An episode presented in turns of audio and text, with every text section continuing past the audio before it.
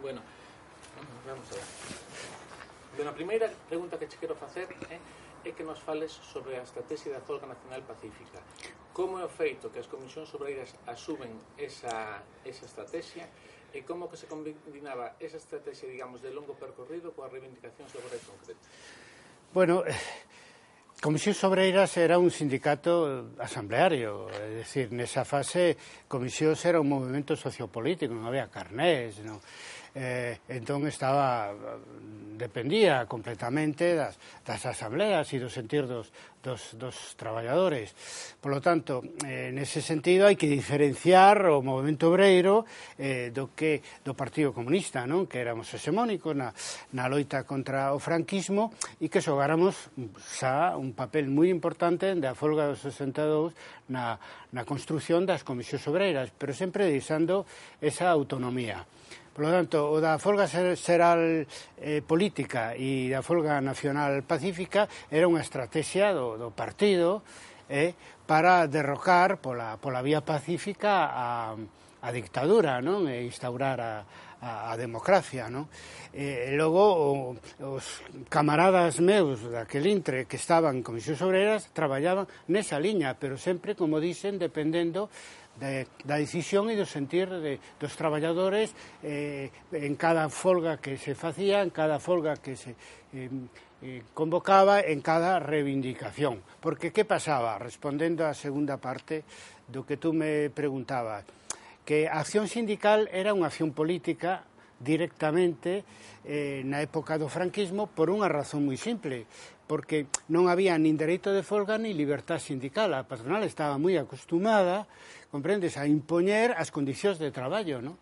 É certo que traballábamos dentro do sindicato eh, vertical, pero nunha situación moi defensiva, de extrema debilidade para impoñer condicións de, de traballo. Por lo tanto, calquer acción eh, sindical que implicara manifestación, folga, calquera idea de construir un sindicato era política porque estaba prohibido expresamente e reprimido. Dai que dunha maneira excepcional comparado co que sucede en democracia, eh, eh, os sindicatos e, e, e, e o partido noso, tamén outros, pero sobre todo o partido eh, comunista, estábamos moi imbricados. É dicir, as reivindicacións sindicais inmediatamente se transformaban en políticas e a loita política dependía mm, para os que traballábamos eh, entre as clases populares e no movimento obreiro dependía dunha acción dunha acción sindical. Vale vouche preguntar logo a relación con, con Ferrol, pero quería que me falaras un pouco da seguinte cuestión. Eu, ah, ti matizarás isto, non? Hai, hai unha serie de empresas como Vulcano, Barreras, que teñen unha tradición de loita e hai unha Citroën, unha tradición de loita tal vez menor, que é máis difícil, digamos, tal vez de mobilizar, entendo eu estás de acordo? Podes un pouco desarrollar eso? Sí, mira, Citroën é unha empresa recente comparada coas, coas as, eh, os estaleiros, no? que viñan, pois, eh, no momento que se fai a folga, pois tiñan case 100 anos de historia, vamos, eran algúns incluso de finais do século XIX, pero sobre todo de principios do século do século XX. Entón, é unha empresa Citroën que surde do, do aluvión eh, de, de inmigrantes eh, eh na época dos anos 60 eh, de, do desenrolo eh, económico, eh, etc. Non? e onde ademais a dirección tiña unha eh, unha estructura mm, de, de, de, de gran control dos, dos traballadores, claro, favorecida pola, pola situación de dictadura, pero incluso despois en democracia ali era mayoritario, polo menos nos primeiros anos, un partido a, a independiente, se decía, amarelo, non? Eh, polo tanto, era unha empresa moi especial. Por outro lado, eh, pois tiña un número elevado de traballadores, tamén os eh, barreira, barreras, eh, vulcano, etc. Non? Portanto, non se podía un esquecer de, de Citroën. Entón, eh, a, mm, o 72 foi eh, a, o paso mm, de Citroën a, a acción sindical, a acción, a acción sindical sociopolítica, etc. No? E, e tiña, tuvo unha enorme importancia, porque foi un reforzo eh, importante para o movimento obreiro eh, máis tradicional que se baseaba na construción eh, naval podes falarnos de marzo a setembro había en Fútbol un conflito este conflito ou, as, ou reivindicación da xornada do sábado inglés non sei se de alguna forma quentastes motores de alguna forma en Citroën se non falame do, de cal era o conflito do, do sábado inglés etc. No, mira, isto eh, es, esto da folga de Citroën depende que se, se, se xeneran os despedidos de Citroën depende máis eh, da situación política e, e laboral que existía en Galicia nese momento, no ano 72, que, que de calquera outra cousa. Porque reivindicacións de pequena escala, eh, como que me dicen, en Citroën habían todas as empresas, pero ninguna eh, desatou unha, unha folga xeral. E iso foi, foi así porque eh, estábamos preparados para o estalido de unha folga xeral a partir de da, da solidaridade que foi moi importante de Vigo eh, con Ferrolo desde marzo dese mismo ano. Por tanto, estábamos á espera de unha folga e cando surde o problema laboral de Citroën, pois eh, naturalmente eh, sabíamos que un paro en Citroën podía levar a unha folga xeral e, eso, e así foi.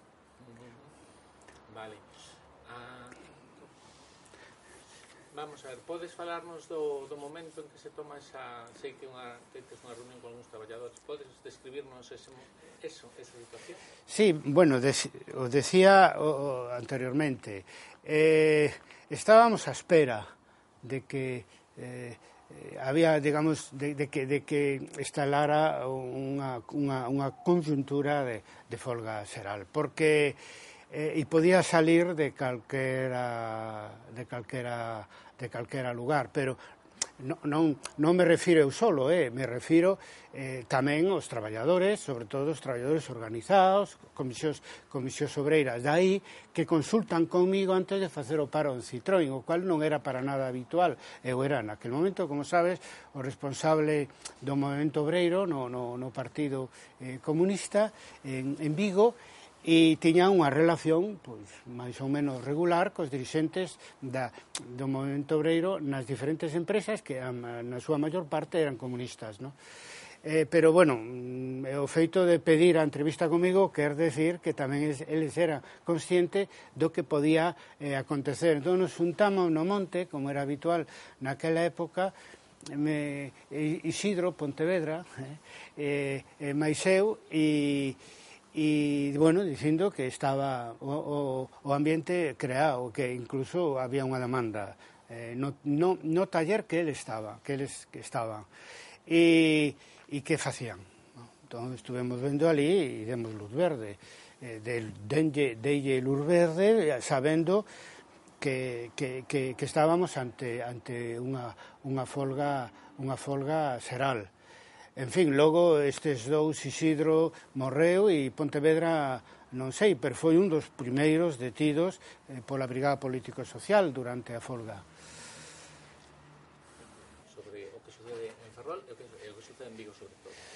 Bueno, to, todo, todo, mundo, todo mundo sabe que en Ferrol pois eh, tamén o mesmo un problema laboral salen en manifestación polo, pola Ponte das Pías o cal é algo xa que diferencia o movimento obreiro de Ferrol en Vigo, porque en Vigo non había maneira de facer así unha manifestación formal, aínda que en realidad era máis ben a salida de Bazán, non?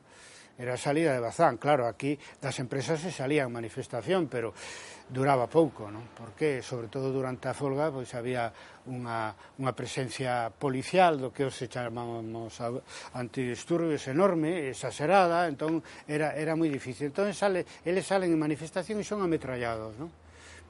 Este, isto está aínda sin investigar, mentras a memoria histórica non chegue eh, ata, ata o fin do franquismo, ata o ano eh, 77, como debe ser, pois hai unha chea de, de actos delictivos, porque isto hasta incluso do punto de vista da legalidade franquisma, franquista é un acto delictivo, se ametrallaron, coa idea de eh, votar para atrás ao momento obreiro en Ferrol, en Galicia e en España porque un caso así, pois sí, eh, temos outro en, en Vitoria, polo mesmo motivo, no ano 1976, pero tampouco era tan normal. Era, era máis ben excepcional, un intento de amedrentamento. No? Entonces a, a, a sociedade eh, ferrolana, non só os traballadores, reaccionaron de inmediato, hubo un paro nacional, digamos, eh, no esquema do Partido Comunista eh, de España, e de Galicia eh, naquel, naquel momento que durou pouco, pois un día, eh, etcétera, E eso xenerou unha solidaridade en Galicia, pero bueno, en Vigo e na Universidade de Santiago, decir, nada máis, ¿no? porque era a Galicia que se estaba movendo naquel momento pola democracia. ¿no? E en Vigo foi un paro pois interesante, que se, se estendeu dunha empresa a outra, e, e, e que deixou pendiente eh, porque un, un, paro así de solidaridad eh, de clase, diríamos, eh, tan, tan restringido, pois ten unha duración limitada, non? Entón, eh, eh, eh, no, en Vigo Breiro eu, eh, eu levaba tamén a dirección, inda que era a responsable do partido, levaba polo que dicen da, da intrincada relación entre a acción política e a acción sindical levaba mm, unha serie de responsabilidades tamén eh, nas propias comisións obreiras que non se coñecían públicamente eh, unha delas era de dirixir eh, eh, Vigo Obreiro e ali fixemos unha reflexión dicindo con toda claridade que, que estaba pendente unha folga eh, xeral en, en Vigo, non? Daí que cando surde o Citroën estábamos, o estábamos esperando, creo que era un análisis correcto vinculado ao estado de ánimo ao estado de ánimo dos traballadores e das propias eh, comisións e das propias comisións obreiras, non? E, e, e logo, claro, que pasa? Que cando se produce a folga de Vigo, xa non hai non será un caso como o, o, da, o da masacre de Ferrol por que? porque eles se daban conta se deron conta porque eran moi limitados eh? intelectual eh, política e eh, a, a parte de humanamente os policías do franquismo no? entón, eh, moi burros non se daban conta de que si, que as masacres o que traían como consecuencia unha extensión, unha profundización, unha radicalización do movimento. Entón, en Vigo xa non o fixeron. Prenderon a moitísima xente, malos tratos, etc., pero xa non houbo eh, nin feridos eh, e, e, menos, eh, e menos mortos. Tamén porque comisións Obreiras, igual que en Ferrol, tiñamos, tiñan tiñamos nesa doble circunstancia miña tiñamos a idea dunha acción pacífica, non? É dicir, eh, e, de, e de feito unha das cousas das que máis presume Valdino Varela, que é o líder natural de, de Comisión Obrera daqueles tempos, o líder natural da folga, da folga xeral entre, entre os traballadores, e como el lle gusta repetir, pois é que, ademais, non non houve violencia, o sea, porque eles tiñan a estrategia de non violencia condición sine qua non para que haxa unha mobilización realmente de masas e para que os traballadores podan ser os protagonistas eh, eh, neste caso da, das súas reivindicacións contra os aparatos represivos e contra o goberno de Franco dese momento. No? Fálanos a, da relevancia da, das octavillas no? como elemento dentro do xogo informativo e tamén a, outro día me comentabas, me gustaba moito o relato que facías un pouco da túa rutina da túa rutina diaria en relación a eso. Bueno, un, primeiro unha cousa e logo a outra. Eh, a, a rutina a rutina miña era eh, era mm, digamos moverme, é dicir, moverme eh, o menos posible en transporte público eh, a pé para non atoparme en calquera lugar xa non coa Policía Nacional, que non me coñecían, pero para non toparme coa Brigada Político Social, que si me coñecían ben, e poder estar a resgardo e, e para poder continuar facendo o meu traballo, dificilmente sustituible na, naquel, naquel momento porque eu, eh, nós teñamos unha estrutura clandestina non, non é como o movimento obreiro asambleario onde como pasou durante a folga, prendían a un dirixente, prenderon a Andrade, prenderon a Valdino, pre, pre, prenderon a Pontevedra, pero outro dirixía as asambleas, no? Aquí, mm, bueno, sería un pouco máis máis complexo. Entón me preocupaba eso, poder estar hasta o final mm, eh, a salvo da Brigada Político Social, para continuar con meu traballo de, de orientación política e tamén, digamos, de, de medio transmisor entre o partido e o movimento obreiro nas dúas, nas dúas, nas dúas direccións. Entón, o que facía é ter, ter todas as mañáns, nos 15 días que durou a folga, todas ou casi todos os días, tiñamos unha xuntanza cos tiña unha xuntanza cos dirixentes das, das empresas máis importantes, de Vulcano, Barreras, tamén Viña Citrón e algunha empresa máis, Álvarez, etc. No? E unhas veces viñan uns, outras veces viñan outros, aunque algúns eran bastante fixos. No? Quen, quen se encargaba era Baldino de, de traelos, inda que quedábamos dun día, dun día para outro. E aí o que facíamos era repasar a información diaria É dicir, eles me informaban das asambleas de empresa, do que, do que, do que viñan facendo, etc. E eu tamén opinaba, non? E daba unha, unhas ideas de como, de como continuar. Logo, mm, pola, pola tarde, eh, facía un diario para claresar as miñas ideas, non? Eh, diario que, que ainda está manuscrito, pero que en algún momento publicarei e, e, e logo ese diario tiña mm, era unha especie de resumen da, das informacións recibidas e logo unha parte digamos de, de interpretación e orientación e, e tamén pues, poñía algo de, de, do que vi, de, estábamos discutindo mm, eh, cada día máis ou menos tamén no comité eh, do partido en, en, en Vigo No? eh, o xeto principal era redactar a Octavilla. Primeiro eh, redactaba o diario e logo redactaba eh, eh a Octavilla dese día, no? eh, que mm, que pasaba eh, que pasaba a Eduardo Fernández, veíamos detrás de Casamar, de Comisión Obreras, que, que, le, é quen levaba a propaganda na dirección de Comisións Obreiras e este llevaba a Luis Ferreiro e Luis Ferreiro a, ao traballador do Porto Figueroa que tiña a multicopista na súa casa. Eu, eu teño claro que eh, a parte da orientación política e, e a, a axuda principal que o partido prestábamos ao momento obreiro nese momento e o aparato de propaganda que estaba moi blindado ademais e funcionaba moi moi funcionaba moi moi ben. E, polo tanto, despois de redactar e entregar a Tavilla, normalmente ia unha reunión do, do partido, non? donde, aparte de informar eu, eu mesmo de, de, de como estaba a cuestión da, da, da, dire, de, da folga, non? E, pois tamén recibíamos eh, información pois, mm, de, da xente que tiñamos en Telefónica que nos E, por lo tanto, tiñamos noticia dos movimentos eh, da, da policía, eh, sobre todo do gobernador civil, etc. E logo procuraba, procuraba mm, dormir en, eh, cada día en sitios distintos, non? E eh, como teña por costume de outras de outras veces, pois eh, ao principio mm, eu vivía en Colla, non? Entón me movían por, entre Castrelos e Pereiroa. Eh, unha das últimas casas que utilicei é esta que teño detrás, miñ, detrás miña, que normalmente eh, dormía en casas da, da familia, no?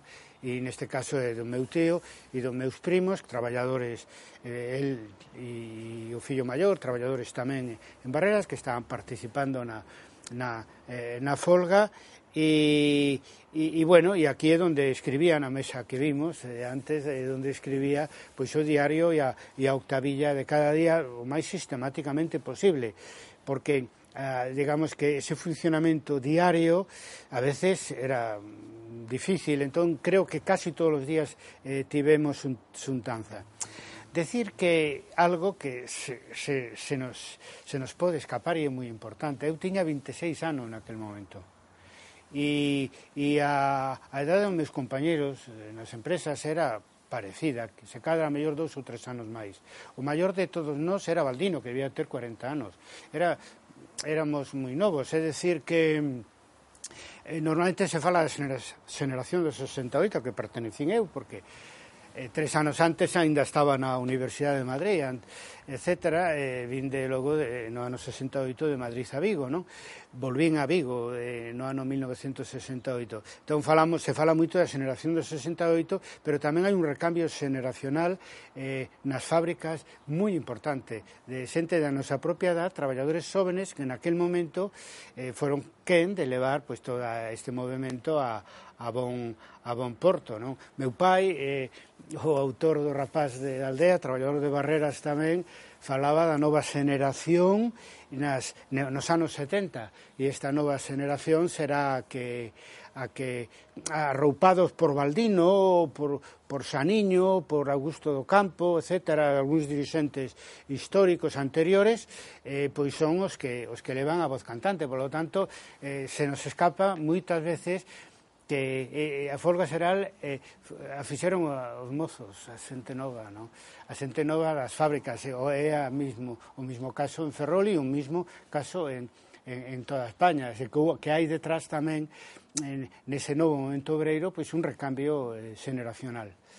E logo decir que, que, que bueno, adoptaba medidas de seguridade que, que correspondían, como estaba acostumado a facer, pero tamén me protexeu o feito da propia inutilidade da Brigada Político-Social, que, que eh, comparado co que o sea a policía, no? Eran, eran uns aficionados violentos, brutais, o sea, todo todo confiaban ao uso da, da violencia e, e dos malos tratos e, en algúns casos, das torturas. Non? Nada máis, non, non, eh, nin que os colleran eh, a propósito de, de así, de, de, de nulos, porque, por exemplo, non tiñan nin idea de, de como de, de onde estábamos cada un de nós. A min non me situaban no momento obreiro.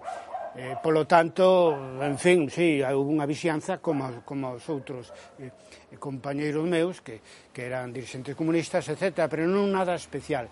E logo tamén decir que pasou moita xente, en algunhas otavillas decíamos 100 detidos ou así, probablemente máis, non? E, e claro, que quería a policía, como sempre, sacar información, porque eles veían as octavillas, e, e veían que había algo detrás, eh, en fin, que non era que non que non salía das fábricas exclusivamente, ¿no? E entón en ese sentido eh ninguén me dos que se reunían conmigo, dos que me coñecían e coñecían o papel que eu xogaba, ninguén me denunciou.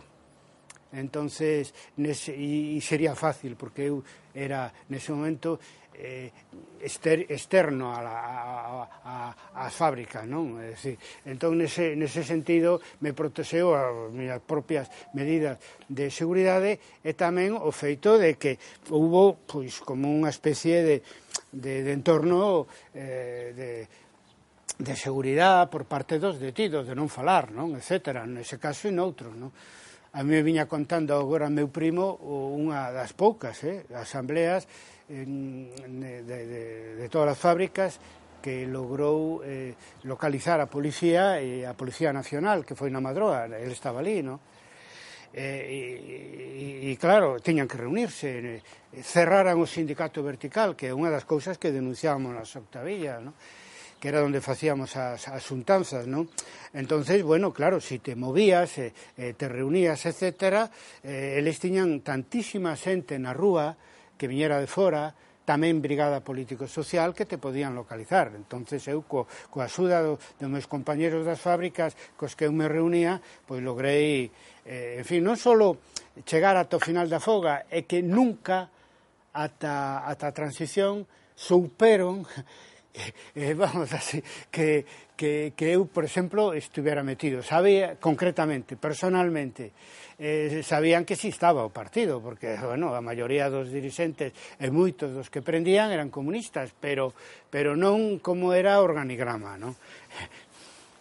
E logo, sobre o segundo tema que preguntas, eh, eh, é dicir, sobre as octavillas, é dicir, unha folga que dura 15 días nun contexto de represión tan duro donde os dirixentes os prendían, salían, os demais estábamos na clandestinidade, as asambleas en calquera momento podían ser interrumpidas pola, pola, pola policía, pois como pode eso, como pode eso, eh, como pode eso aguantar 15 días? Entón, pode, bueno, porque eh, a folga do 72 é un resumen de toda unha experiencia do movimento obreiro en Vigo desde as folgas do 62.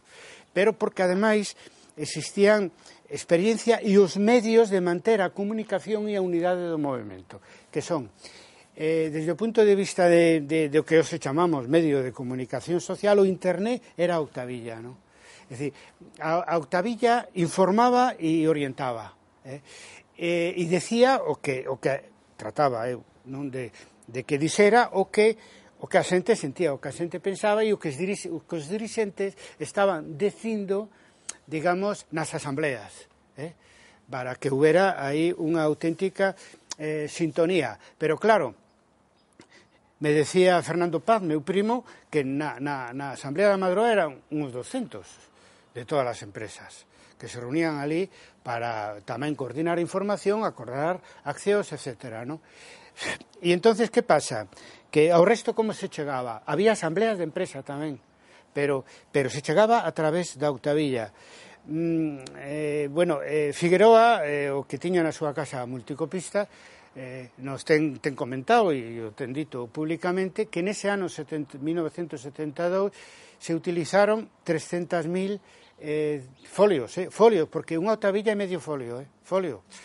Eso que quer decir que era un medio de comunicación de masas, o que estaba ao noso alcance de masas, e que funcionaba con moita eficacia.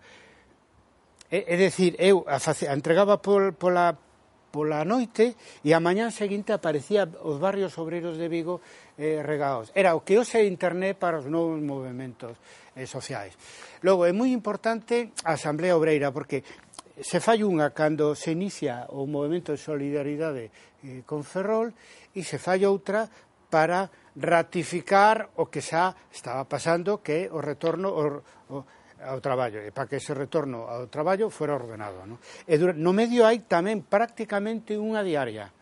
Claro, ese día que a disolveron, pois a truncaron a, a Asamblea Obreira. Por lo tanto, xa no seu momento, no diario meu insisto moito eh, da importancia da Asamblea Obreira porque naturalmente tiñamos a, a toda a experiencia dos, dos soviet na, na Revolución de Octubre e tiñamos a experiencia dos comités de empresa que te, sobre os que teorizou eh, Gramsci eh, en, en Italia. Non? entonces sabíamos eh, a importancia de, de ese tipo de, de organismos. Ah, claro, había previamente unhas eh, comisións, as comisións de verdade eran comisións de traballadores de cada empresa que, que respondían ante unha asamblea, non?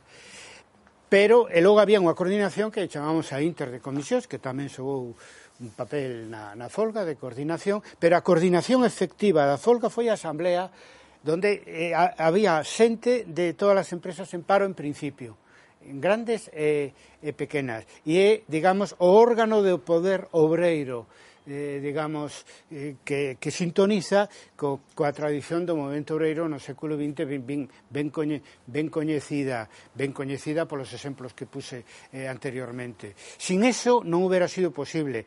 E, claro, concatenado con asambleas de empresa que probablemente non foran diarias, senón cando era necesario, polo menos nas grandes empresas, se facían asambleas Nas pequenas, por exemplo, en Solús, eh, me acaba de contar meu primo, era o, o dirixente que, que conectaba con eles e, e o levaba, os levaba as, as asambleas, etc. ¿no?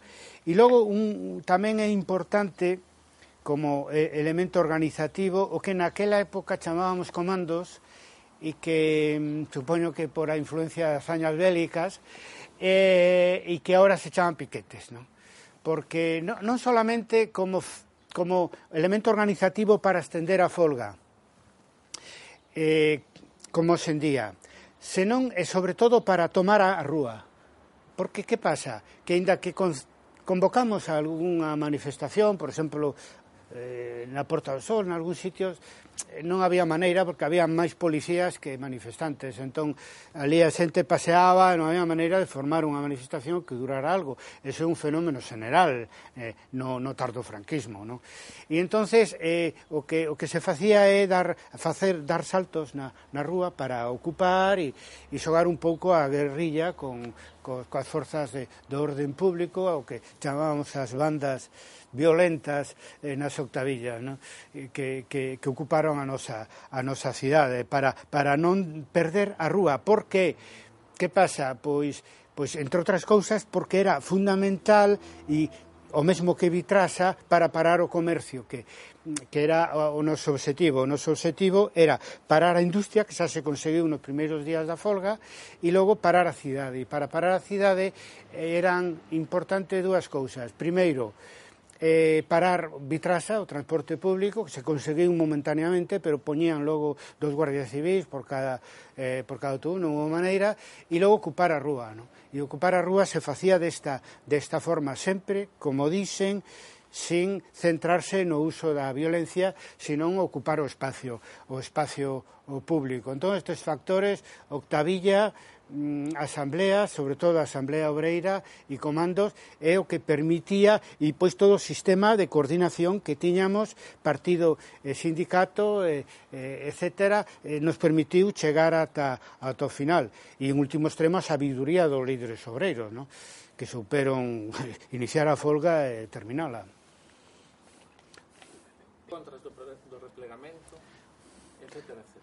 Mira, eu só che podo decir eh, por, por que non se esperou hasta o final eh, e, e, por que non hubo un final en, de, da folga en desbandada que era a alternativa que había anárquico eh, eh, con, unha, con unha represión en riba, vamos, con forzas represivas en riba.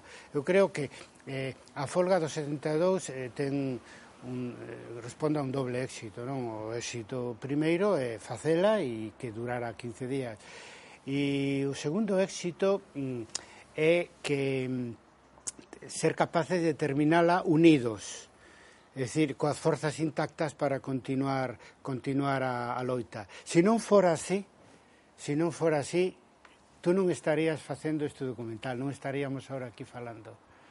Porque eh, os, os, os movimentos así sociais eh, de, de esta envergadura en outras latitudes incluso insurreccionais, etcétera, neste caso pacíficos, pero pero con un, con un contexto de violencia represiva eh, se acaban en desfeita eh, eh, xa, xa non, a xente, incluso propios protagonistas, o esquecen e non queren nin falar diso.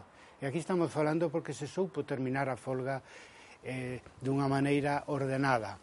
Entón, aquí hai tres momentos importantes. Primeiro que chega chega a, a car, chegan cartas de despido a 4.000 traballadores. Home, é unha parte moi importante das, das grandes empresas, no? etcétera.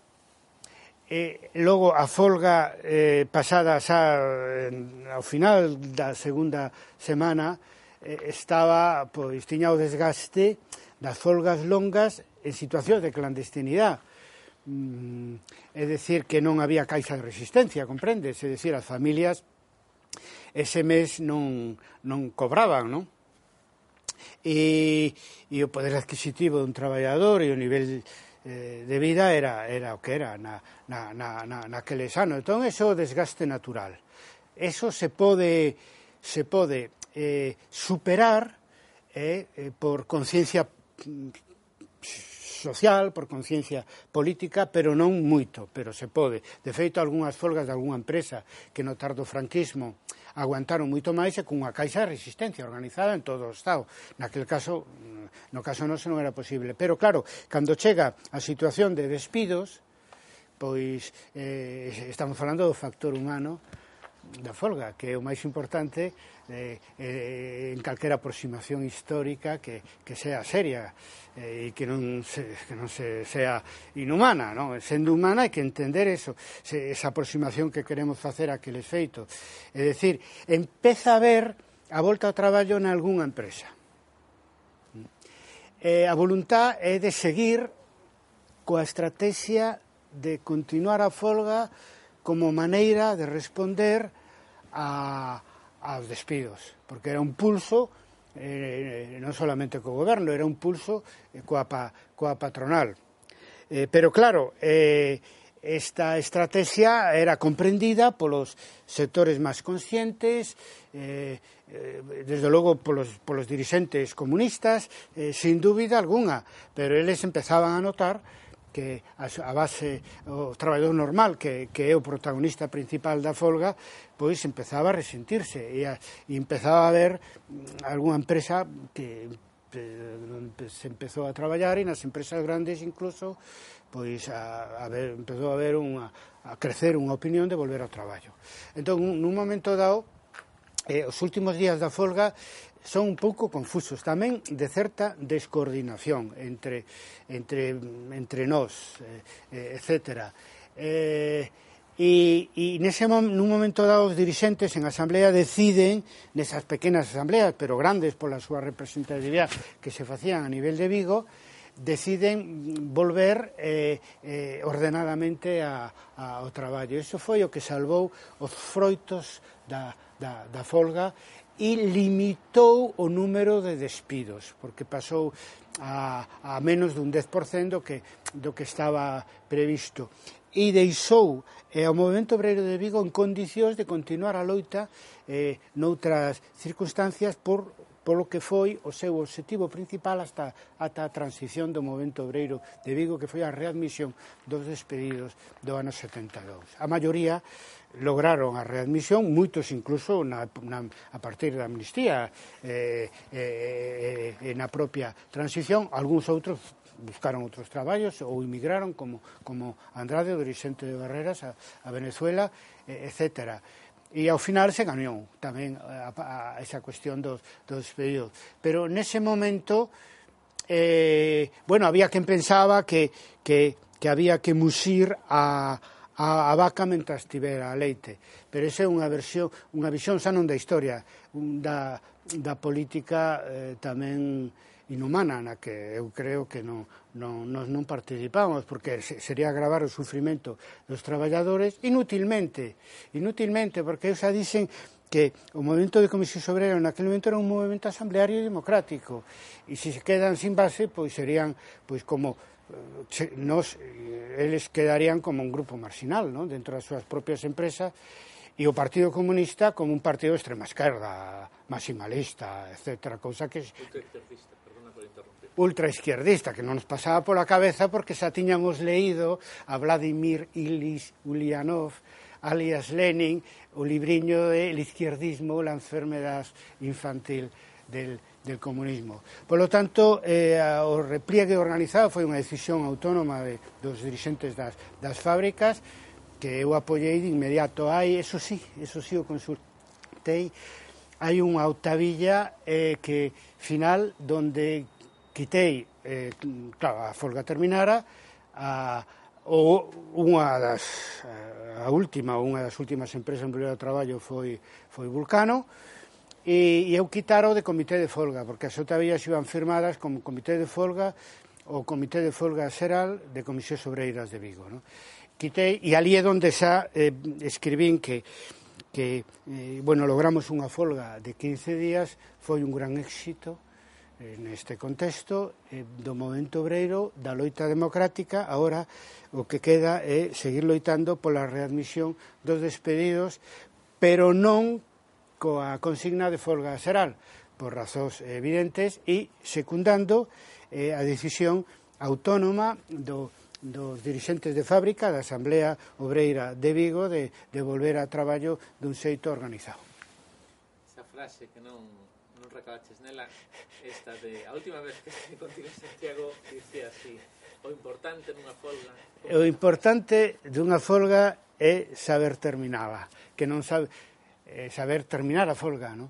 ahora claro, se si se trata dunha folga será nun contexto de dictadura ese aspecto é, é decisivo é moito máis importante que, que unha folga laboral, eh, non digamos nun contexto democrático, que tamén hai que rematalas, pois non se poden alongar eh, indefinidamente, pero bueno, hai caixa de resistencia, os sindicatos apoian.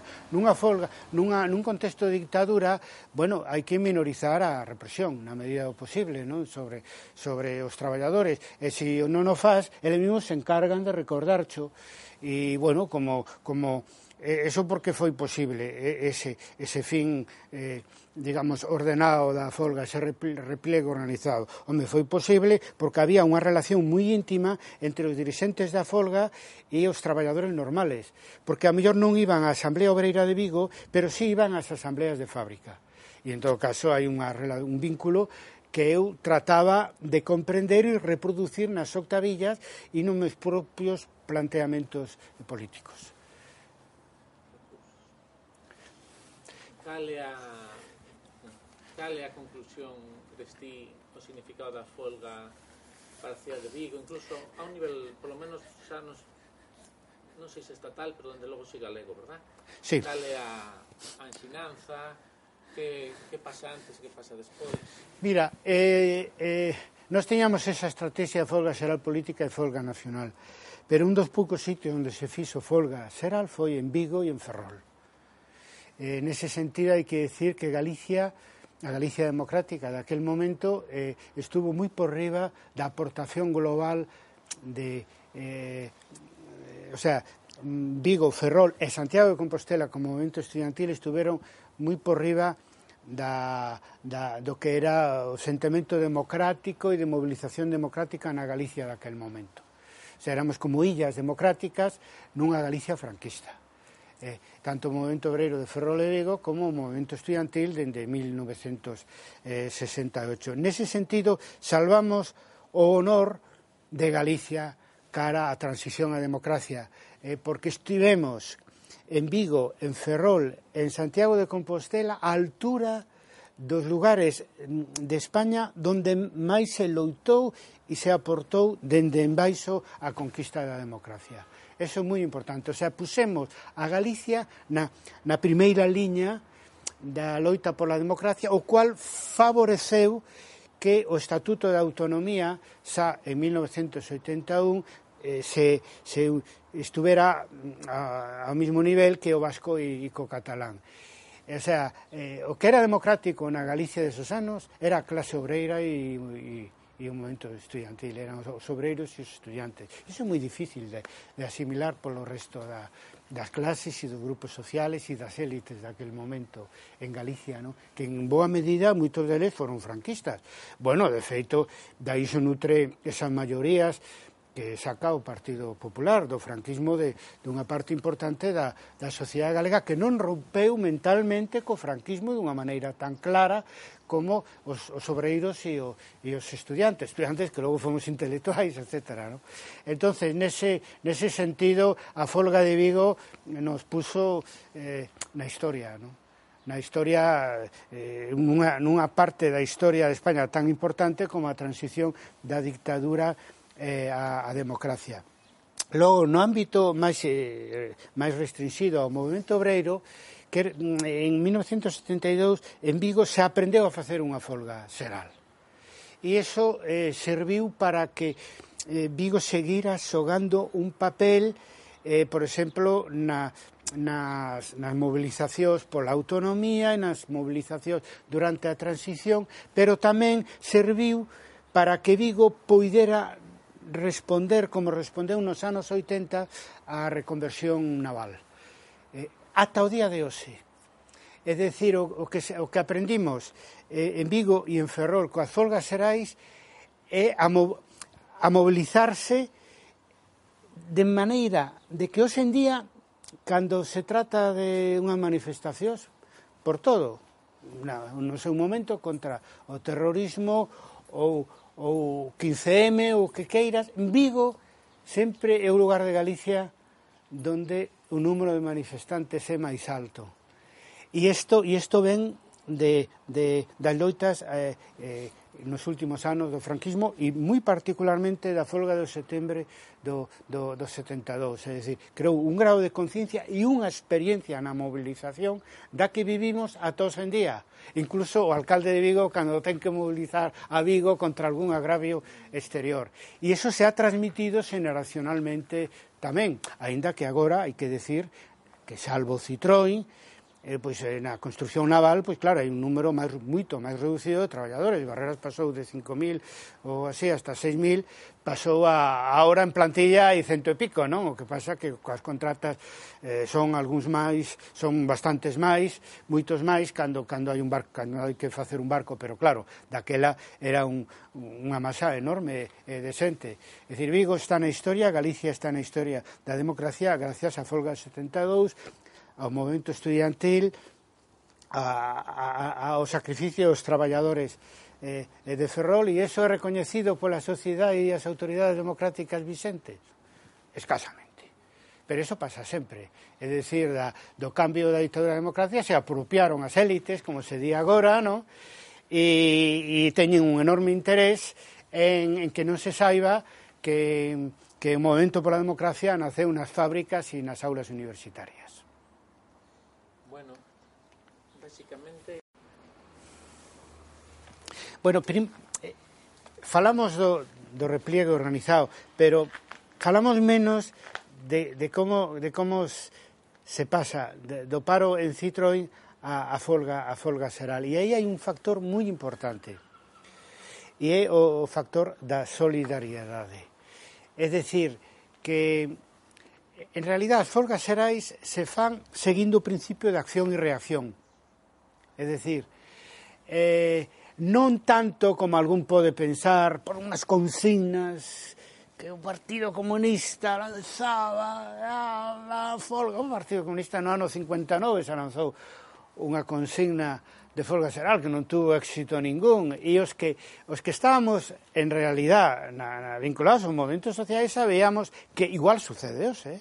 que, que tú podes lanzar unha convocatoria e eh, pode ter éxito ou eh, grande ou pode ter, ser un fracaso total e que depende do estado das masas, do estado da xente, do estado de ánimo da xente e da medida que tú seas capaz de adecuar eh, a túa convocatoria ao estado da xente, de que haxa esa capacidade que decía Lenin nas tesis de abril de, de palpar o, o sentido das masas que se decía na linguaxe da na linguaxe na linguaxe da época. Entón nese sentido, eh, eh, non se trata dunha consigna, porque eh, a, a vanguarda da folga sí que tiñamos clara a estrategia de folga xeral, de folga nacional.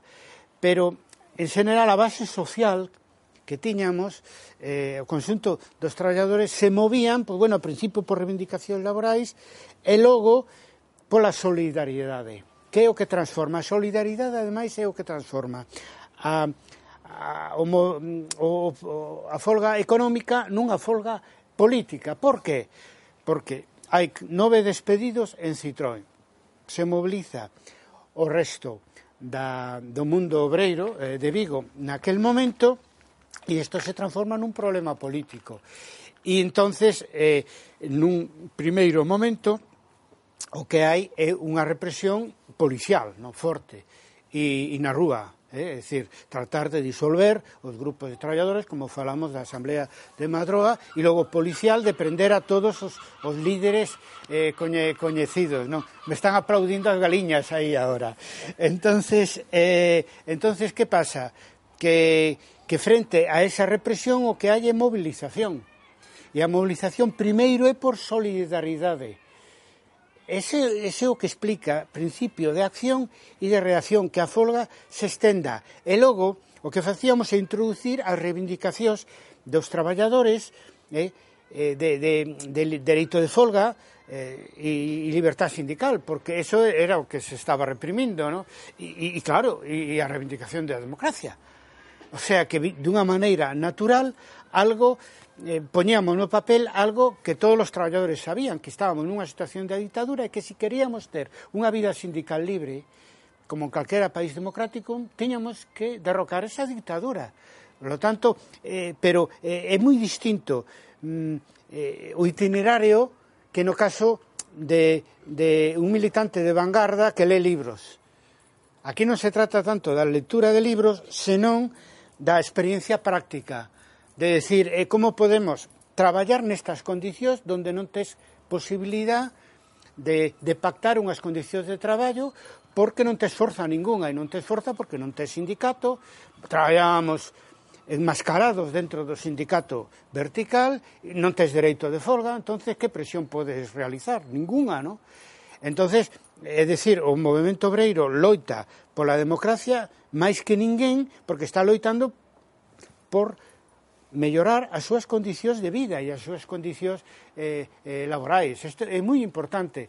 É, como xa decía, es, explica eh, o papel do Partido Comunista eh, e, e, e a propia hegemonía de comisións obreiras, porque é certo que algún sindicato pois pudo ter xente como, como no caso de Uso, eh, na UGT difícil, non sei se existía naquel momento, o sindicalismo nacionalista, non sei se había algún militante, pero non existía, había a Organización Obreira, que era un grupo extendido de nós, de, de, do partido, que despois parte deles foron co Grapo, etc., que sacou algunha otavilla, etc., pero a semonía é, é consecuencia da representatividade.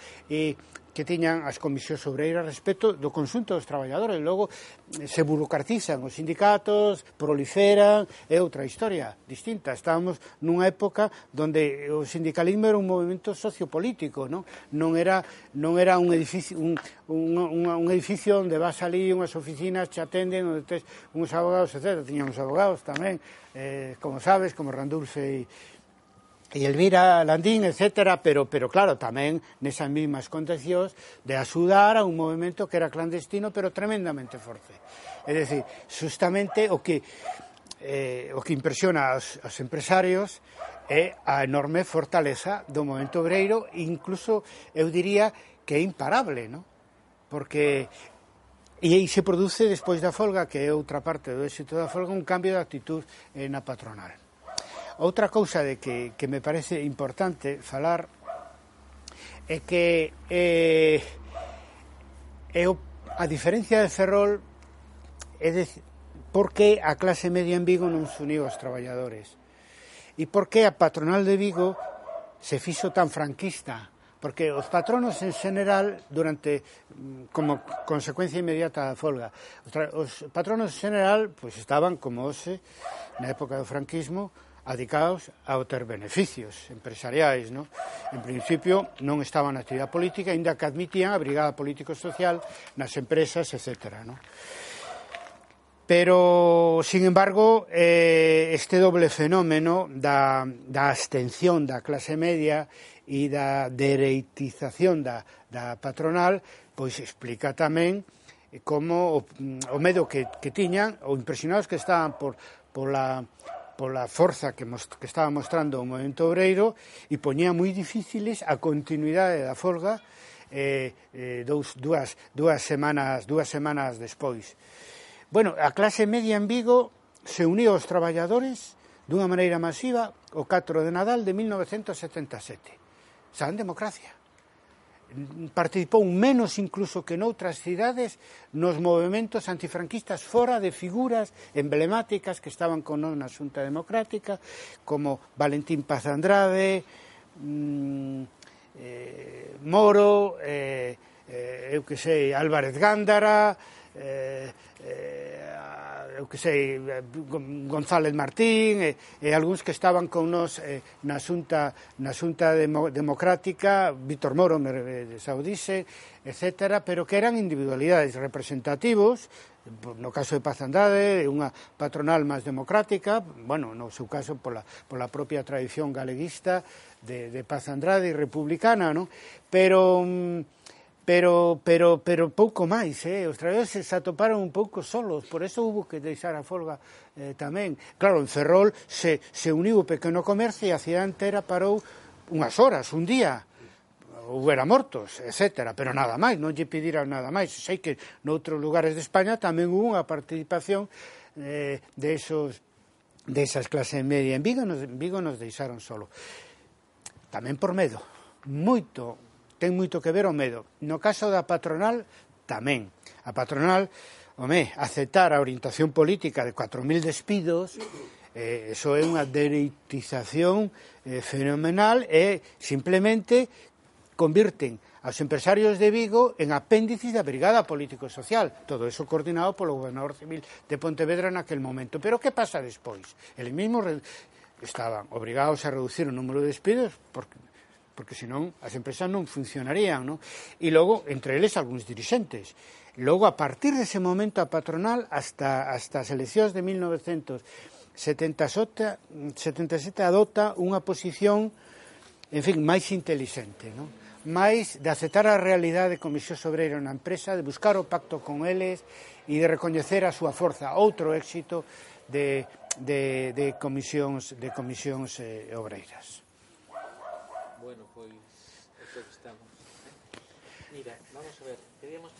Un plano, porque ahora estamos traballando sempre un plano por aquí, por aquí, queremos sacar